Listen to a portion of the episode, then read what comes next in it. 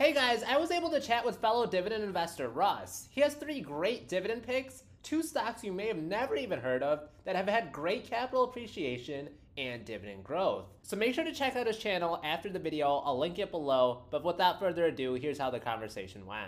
All right, so my first pick here is, and you know, I want to preface this by saying that this is what I'm buying right now heading into 2023. These three are kind of my top three choices, but in all honesty, anything can happen, things change, and I don't know what I'm going to be buying 4 months from now. I like to keep it open and fluid and just look at the opportunities as they present themselves. And this is one that I'm liking, Celanese, which they are a specialty chemical company. They've been around since 1910 and they IPO'd in 2005. So they were private for a long many years.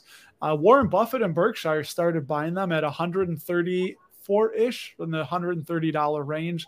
When I first started buying them, they were at $92, $102 right now, as we see right there. And yeah, Berkshire added more to their position from their last 13F. But yeah, sometimes these safety scores can get people a little bit too much stock in them. So remember, it's their opinion. It's not gospel. It's their dividend growth, 16 years uninterrupted. So they've been paying that dividend since they came out, and 12 years growth streak, 29% 10-year CAGR. So that mountain's been getting pretty high as of late. And they pay $2.80 a share. And dude, they're all over the chemical space. They bought the M&M segment from DuPont, which is like EV space. They make just chemicals that are everything from paints, adhesives, like polymers. They make the anti-fog that goes on the back of freezer doors and goggles. They make the filtration systems for filters. They filters in cigarettes, which obviously is going to be going away. They also make they're the only producer of aspartame, which is Ace K, they call it, I believe, in the Western Hemisphere. So huge company. Their dividend yield is 35% above the 5-year average. The PE, you're only paying $8.70 for every $1 of their earnings. Their free cash flow payout ratio, 23%. So that's super low. I don't know about you, but I love looking at the free cash flow payout ratio is more important to me than the earnings payout ratio. Yeah, sales growth's come down a little bit. But one thing I love, dude, their shares outstanding, 109 million. I think they're really going to ramp up buying back shares now that the share price has been pretty low as of late. So Russ, was the way that you heard about this company, was it you were maybe looking at Warren Buffett's portfolio and you're like, hey, what does this company do? And then the more you looked into it, the more you saw that they're using everyday life. Yeah, so I was looking at the 13F that Berkshire filed, and I was looking for any of those positions that might be undervalued. I really didn't know a lot about Celanese, and just dug into them. The more I dug, the more I liked, and which is what we should use 13Fs for, is we use them for idea generation. Never copy, never blindly buy, because Warren did. Mm-hmm. And yes, and their net debt, I love this, 38% of their net debt to capital. So they are definitely solid there. And as far as intrinsic value, this is one thing that's pretty awesome. So $101, they give a base case intrinsic valuation of $230, which means it's 56%. But if you want that real safe margin of safety, so I can say that twice, is they're $135 if they were to have 5 years of negative growth. And that even gives them a discounted cash flow value of $93.48. So they are really close to just being just a great acquisition for any portfolio, in my opinion. So that is Celanese. Yeah, I was just going to ask, Russ, that's a huge potential upside with this company. That's probably one of the biggest I've seen. Do you think this company has just been hit hard with how the overall market has been, but this company as a whole is very strong? It's fundamental. Yeah, I think their fundamentals are really strong. And some of their competitors here, they give this look. You can kind of see some of them. Sherwin-Williams with the paints, because they make Ecolab. They're one of the biggest global specialty chemical producers, and they have a really solid moat from everything I've looked at, and I can tell. And it's kind of the industry. I mean, it's also, a lot of it with them is their acquisition of the M&M segment, which is they got from DuPont. $11 billion they paid for that. So a lot of people are sketchy on that. Management wants to get that paid down quick. They're focused and committed on that, which I do like. And then as far as them ownership management, the insiders buying and selling, they haven't sold any, so that's good. And they did have some buys going on about a year ago. Oh, yeah. I also loved what you showed, that their shares outstanding is, you know, dwindling as time goes on as well. So that's a, you know, bigger piece of the pie that we're all getting when we invest into Celanese. All right, so next here I got Nexstar Media Group, ticker NXST. Do you know who Nexstar is? I have not heard of them before, Russ. Have you heard of WGN? Of course. It's a really popular channel in Chicago. Yeah, they bought the Tribune corporation or company, is it? I don't know. They bought Tribune, which they owned a lot of things, and that's why they own WGN, the radio and the TV station. So they are TV, they're broadcasting, they're really diversified. Think local news, local media. They own almost the number one or number two local news station in every market, even the big ones, LA, New York, Chicago. That's pretty impressive because, you know, as much as we maybe hate mainstream media, I think there's still a lot of trust with the local regional news networks. Right. So they get a lot of advertisements from that. And then obviously in election years, their revenue goes way up. So people will short the stock in non-election years because there's a little bit of a pullback. But Perry Sook, their CEO, has a really cool plan for something called ATSC 3.0, which he wants to be using the broadcast airwaves to kind of create like a toll road. Sports betting is one thing that he wants to get involved with. He has a really, really interesting plan for that without getting too deep into it. Mm-hmm. So a lot of people get scared off of Nexstar because they think that streaming is going to kill them, but they're shifting, they're evolving. And it's a really, really interesting business. The deeper you dig, the more I like. And yeah, that dividend, you know, it's growing 24% CAGR the last 5 years. They're paying currently $3.60 per share. And as far as their timeliness, their current dividend is about 6% above the 5-year average. So not a super deal there, but as I'll show you in a minute, why I've been buying them is because they could potentially be way higher valued. Their free cash flow payout ratio, 10%. They have just tons of room to raise that dividend. There's no danger in that dividend being cut. I mean, $34 billion of cash flow per share. That would be incredible. Yeah, $34 of free cash flow per share to pay that $3.60 dividend. Just super, super easy. Sales growth, yeah, a little bit low. In election years, they do have some nice little spikes. In 2016, it was $1.10 billion. They issued more shares, bought Tribune Media, and then that more than doubled to 2.43, and it's been going up into the right since then. Currently have almost $5 billion of total sales. So just a solid company, I think. Really high, nice return on invested capital. Big free cash flow margin, a little bit of debt, but they are paying that debt down. And then over to Alpha Spread. They have an intrinsic value of $357, so about 51% undervalued on the base case.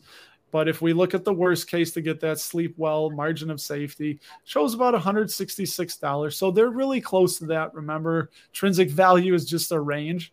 So currently 5% overvalued on that base case of that exact number, but remember, we just said it's a range. And then a little bit of the gory details maybe is that insiders have been selling. This isn't always a clear reason that you should sell. It just tells us that, I mean, there's a million reasons people could sell, and there's only one that people buy. So we would like to see some more transactions in the buy side from the insiders with Nexstar. Any questions about Nexstar?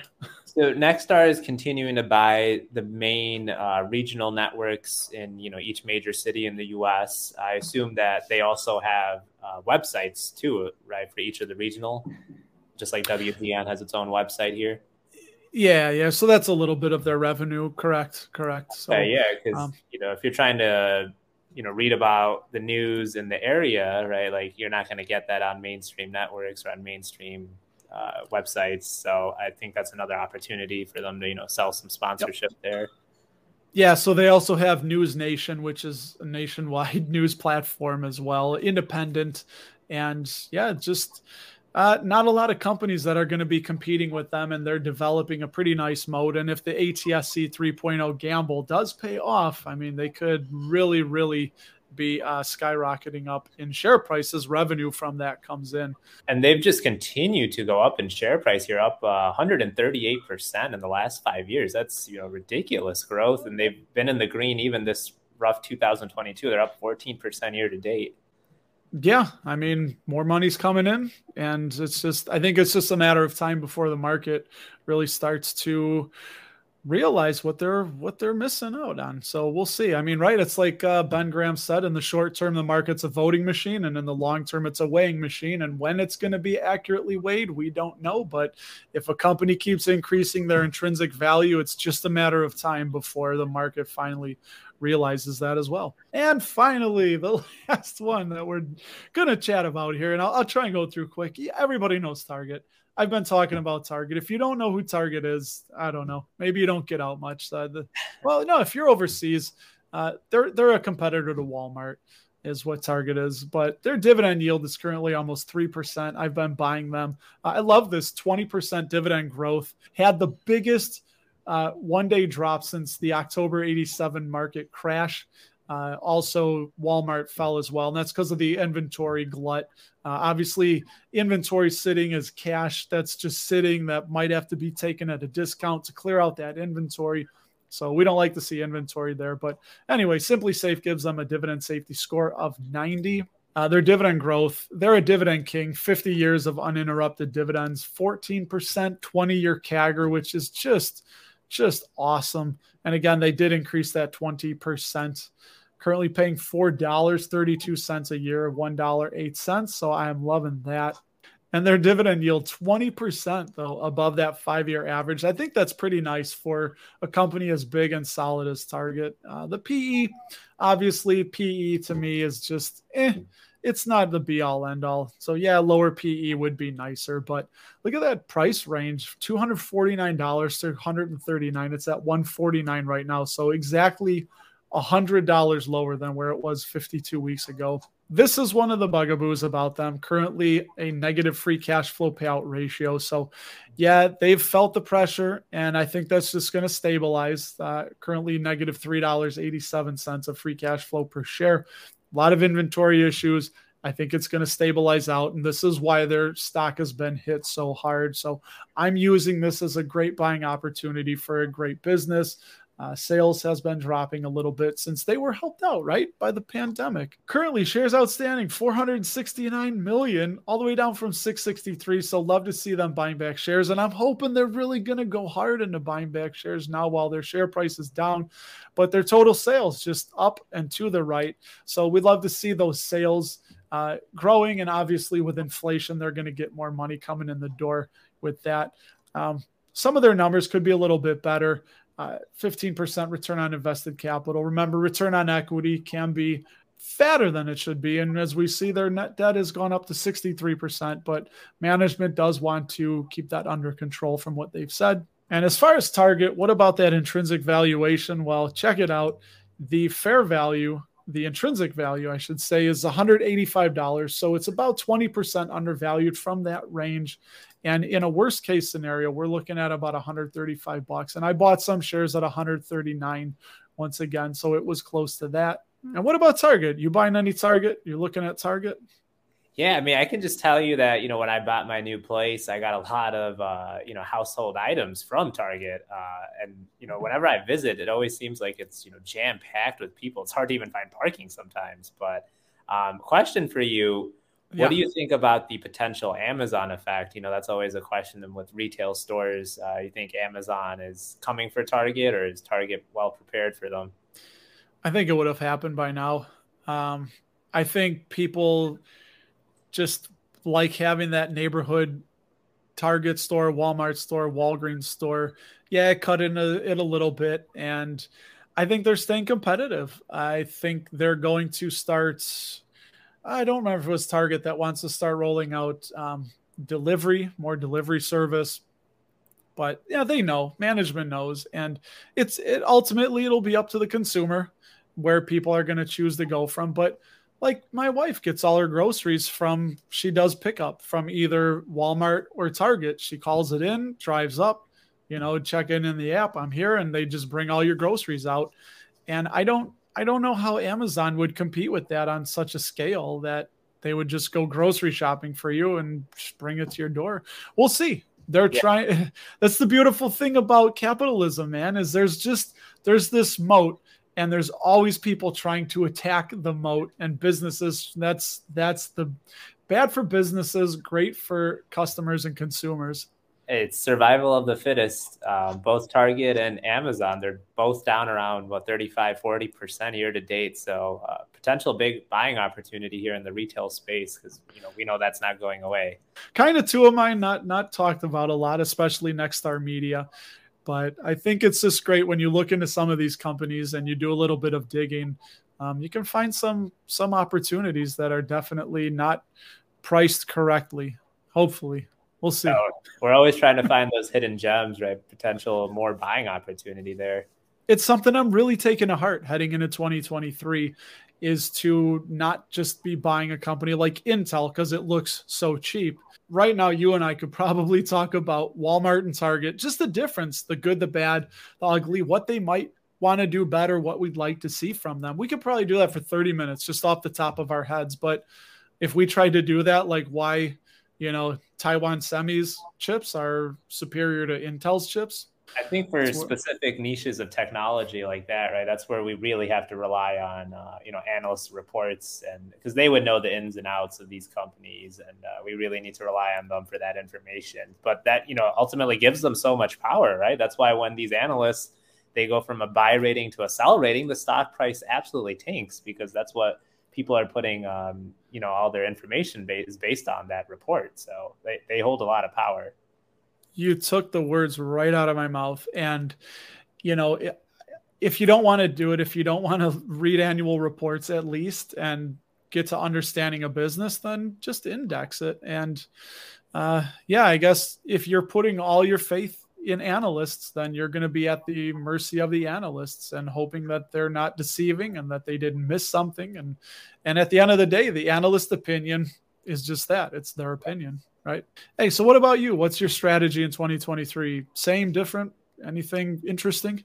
Yeah, honestly, me, I always try to practice dollar cost averaging. So every week, I actually buy on one specific day. So every Friday, try to put in around maybe $400 into the market, trying to buy near 52-week lows. That's why a lot of my stock picks, Google, Medtronic, Aries Capital, they're all near their 52-week lows, trying to buy into those positions.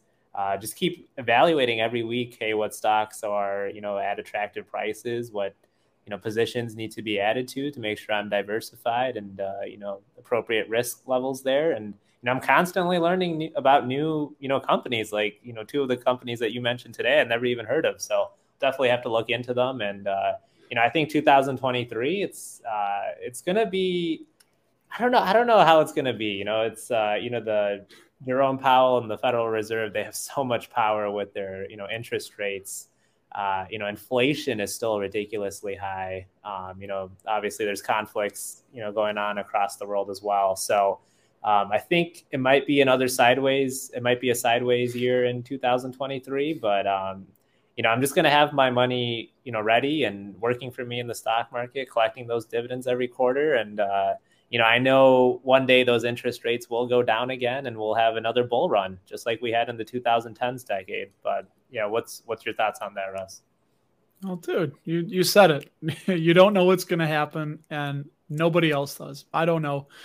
Prepare for the unexpected, expect the unexpected. And I don't know. That's what I'm doing. But it's good to have a plan, kind of like you said, what kind of investor you are. I think that's the most important thing in investing is knowing what kind of investor you are and just having that plan. So when everybody's freaking out and everybody's selling everything, then I don't know where you were buying in 2020, but in March 2020, I remember being stupefied that McDonald's was being sold for, I think I got a share at like $140, $142 at the cheapest.